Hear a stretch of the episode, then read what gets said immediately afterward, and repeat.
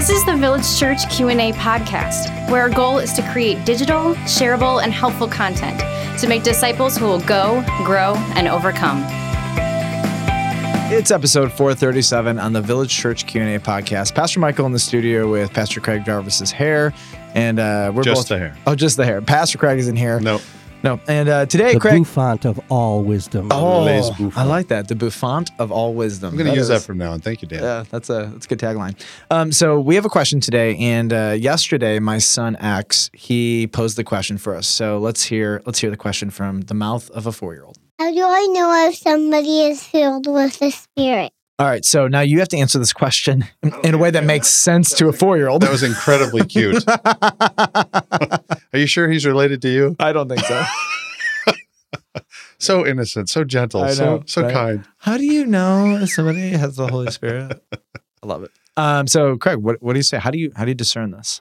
Being filled with the Holy Spirit. Well, at the point of salvation, we that is the change that takes place. It's what we refer to in theological terms as justification. We are at the point of our sins no longer define us. We're filled with the Holy Spirit.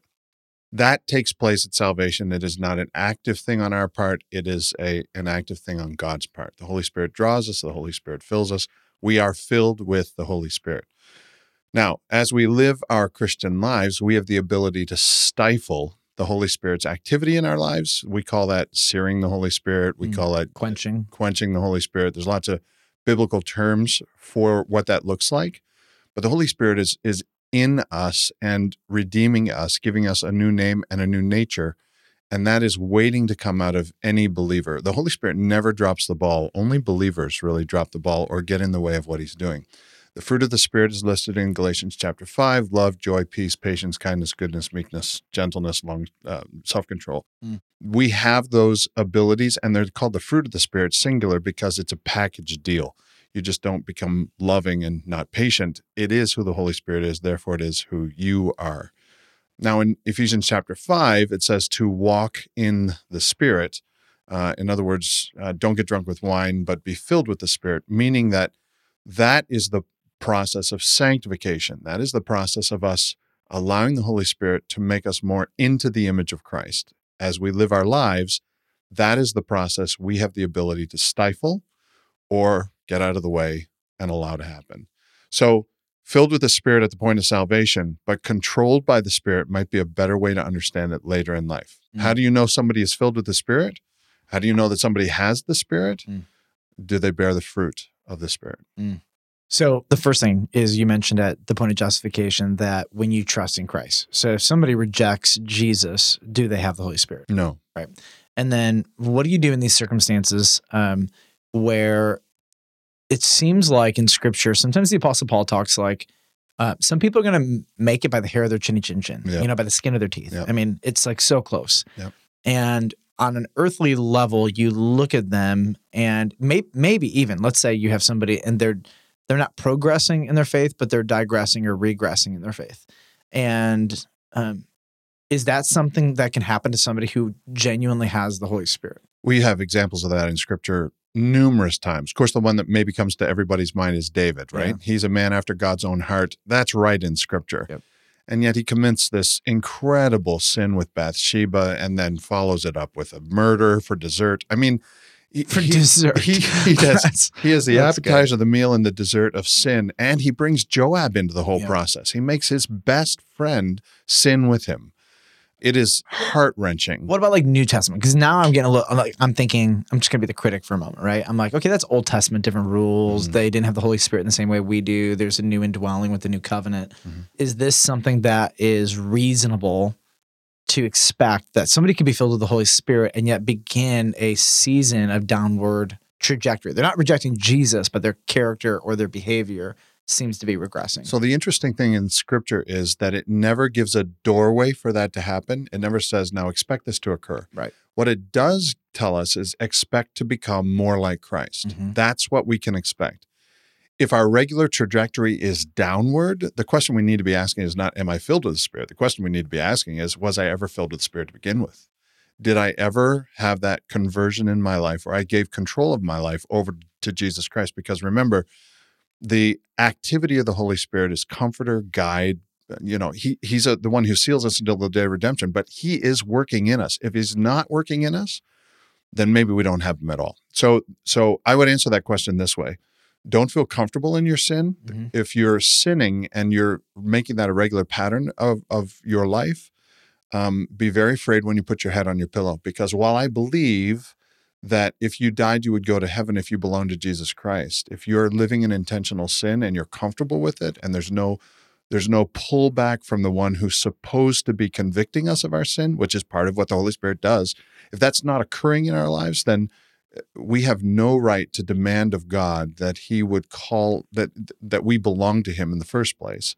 In fact, Romans speaks largely against that, that we would trample the grace of God underfoot. Or how should what should we say then? Should we go on sinning so that grace may abound? Those kind that kind of language is spoken against in Scripture. Now, did people in the New Testament have seasons of falling away and come back? Yeah, they Peter. did. Yeah, Peter is definitely one that comes to mind. Mhm. But again, the Holy Spirit had not come uh, at that point of time. I'm more thinking of like when Paul confronts Peter in uh, Galatians. Oh yes, yeah, and uh, he he had regressed in his maturity and understanding of the gospel, Right. and how it applies itself to Gentiles. Yeah. And so I'm not sure if that was a misunderstanding or a season of sin for him, know. but it definitely underlines the fact that we can live in opposition to God's plan for our lives. Mhm. And that may include sin, it may just include misunderstanding. Yep. But ultimately, the, the Holy Spirit, his whole job is to make us more like Christ, to Mhm. give us the mind of Jesus Christ.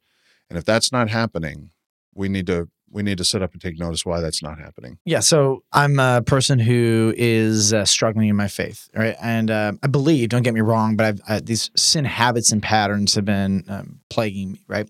So I come to you and I say, Do I have the Holy Spirit? Am I a real Christian? So there's two ways, like generally, to answer the question. Maybe there's like 10, but like two, like we'll say pendulum swings.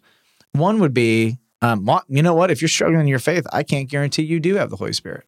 The other would be, you believe in Jesus. Everybody has seasons. Don't worry about it. You know, how do you discern? Because both could be true, right? Because like Mhm. somebody might be in a season of rebellion, uh, and they might even be broken over it. But inevitably, that season may culminate in them rejecting Jesus, right?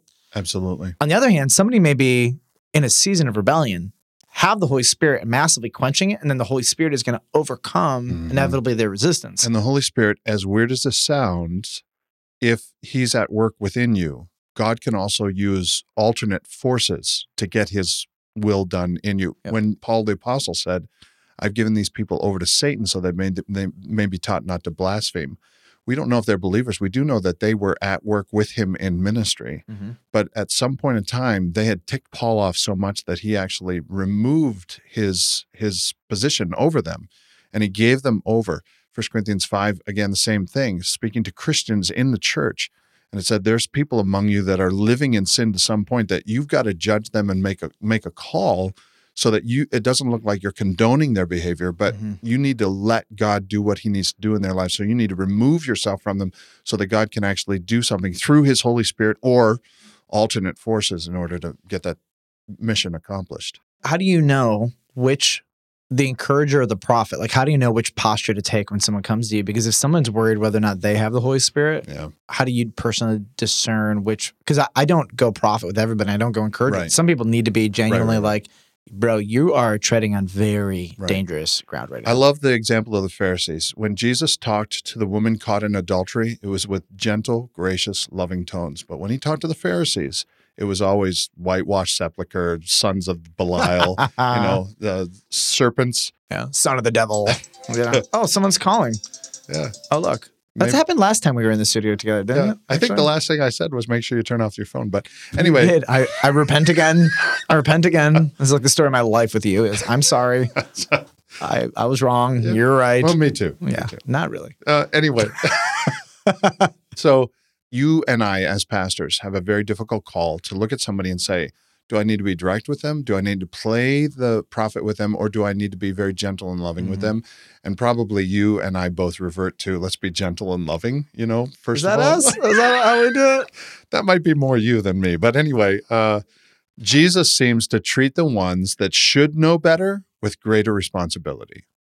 The the, the Pharisees should have known better. Knowledge amplifies accountability. Yeah. Bam. And if they are living in outright sin and they know better, and I think this is what Hebrews 6 talks about, and why it's so difficult to understand because they have tasted and seen the goodness of God and have turned their backs on it.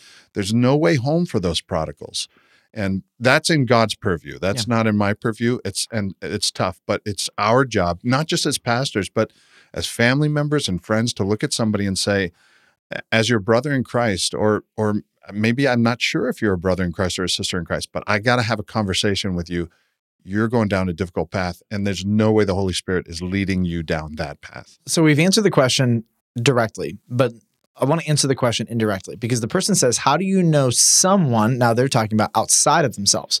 Um, initially, we answered it, How do I know if I do? And we dabbled a bit in them, right? But now we have the Christian who is taking the posture of, ju- of judger or discerner of the Holy Spirit in someone else. Which is biblical too. Yeah. So how do I know whether or not I should make that decision, discern or judge that? Should I? And what's the role of the of the Christian discerning or judging another Christian on that level? Again, going back to 1 Corinthians 5, a very difficult passage about outright sin in a family's life in the church. And Paul uses terms in there that are, you just can't ignore. He says, You should have judged these things by now. You should have made a judgment call and you should have Judging taken a stand. behavior or the presence of the objective presence of the Holy Spirit in someone. Well, I think behavior demonstrates presence, doesn't it? I would say no, because if somebody has the, if it's plausible, which has probably happened in your life, it's definitely happened in my life where I have seasons of regression. Holy Spirit didn't leave, and my behavior uh, did not signify an absence of the Holy Spirit. It signified the presence of my quenching and my rebellion. Mm-hmm. And so, this person, my concern, let me just be candid, my concern is that Christians are far too quick to evaluate someone else's salvation I'd agree. rather than their behavior. So, uh, put all my cards on the table. If somebody's in a place of rebellion, I'm not going to tell them they're going to hell unless they've rejected Jesus. But what I will tell them is if you're going to live in active rebellion, I cannot give you any confidence. That's exactly right. There's no door open for open rebellion in scripture.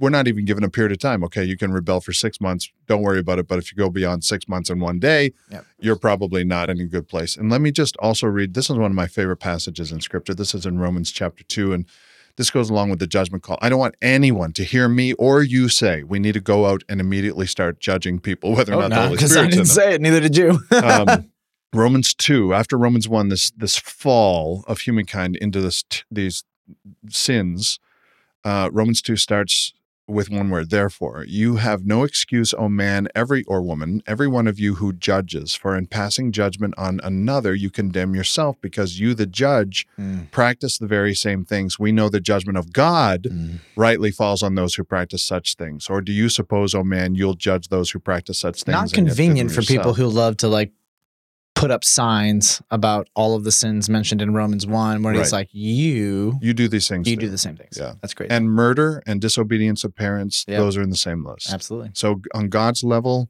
these are all offenses Mm. these are all counted That's as good. sin That's a good one. All right, Craig, will you come back tomorrow and uh, address this question? Why does Satan want to hurt us? Actually, this has been asked by my kids. Um, goody. we're trying to rack their brain around why would why would Satan hate God? He's so good and they love him so much. Now, this was not from my kids, but uh, just to give you a, a category, like this, this is a, an everybody question. Mhm. Like this isn't just an adult question. Somehow we got to give some adults actually categories to answer this for their kids too. So let's come back tomorrow. Why does Satan want to hurt us? We'll be with Pastor Craig.